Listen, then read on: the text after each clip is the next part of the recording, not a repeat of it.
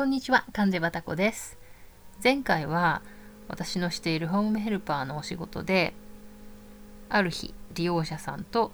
絵本を見て楽しく過ごしましたっていうポジティブなお話をしたんですけれども、今日はうまくいかなかった日っていうお話をしてみますね。私が出会うホームヘルパーのサービスの利用者さんは、主に中程度の地方症の方っていうのがメインになると思います。症状の程度が軽い人はおそらくご自分や家族の力だけで生きている場合が多くてで、まあ、重症の方になると施設に入っていることが多いかなと思うので私の仕事である個人のお宅にお邪魔して介護やあの生活のお手伝いをするっていう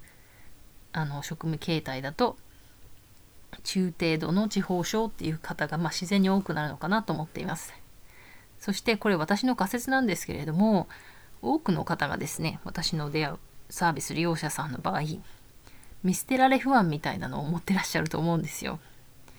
私も、えーと、介護の仕事をするまではどっぷり子育てをしている主婦だったので、まあ、その辺からなんか発想が来てるのかもしれないですね。あの子供さんまあすごくよく話話だと思うんですけれども保育園や幼稚園に入るのってまあその成長の中で結構大きなことだと思うんですね。今までずっとお家でご家族で暮らしてたのにあの急にやっぱりね外の世界に出ていくっていうような側面がありますしあとまあなのでえっ、ー、とお母さんが仕事に行くからその間あの保育園行っててねってみんなと仲良くしてね先生といろいろ教えてもらってねで終わったら迎えに来るからねみたいな感じでちょっとこう背中を押されていったりとか、まあ、あるいはもう僕何歳だからお兄ちゃんになったから あの幼稚園に行こうねみたいな感じでその足を踏み出すという段階があると思うんですけれどもでももちろんなんかその日によってはなんかこう感情が溢れてしまってもう今日は行きたくないとかお家にいたいとかお母さんと一緒にいたいとか思う時って普通にあると思うんですね。でなんかそういうものを自分でも見聞きしてきたのでなんか利用者さんにもそういうものがあるんじゃないかなって思ってるんですね。まあ利用者さんの場合はご自分の地方症のご自覚もありますしでまあそのだんだん程度が進んでいくものだっていう自覚もあってまあなんとなくなんですけれどもそのいずれは自宅を出てどっか施設に行かないといけないのかなとかあのあとなんかすごい原始的なその感情としてなんか家族に見捨てられてしまうんじゃないかなみたいなのって なんとなく持ってらっしゃるような気がするんですね。で私たちがそのあのお宅にお邪魔するっていう契約を結ぶ時ってそのやっぱり何か進行してるっていうことをみんなが思ってる時だと思うのでそうすると利用者さんっていうのは実はね残念なことになんかちょっと敵意を持ってるそのなんか外から人が来て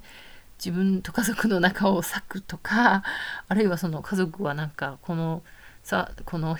ヘルパーに自分を任せてどっか行ってしまうんじゃないかろうないだろうかっていうそういう気持ちをねちょっと持ってらっしゃるように思うんですよ。でそういうことってこうわざわざ口に出したりもしないでしょうしなかなか確かめることできないと思うんですけれども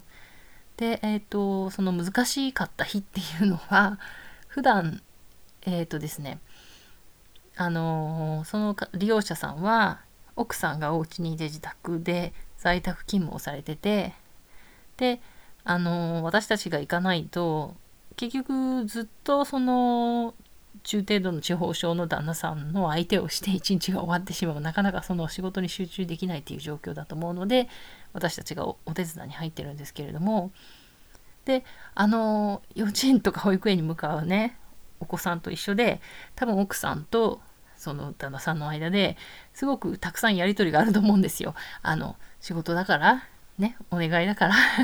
ちゃんとあのあのヘルパーさんと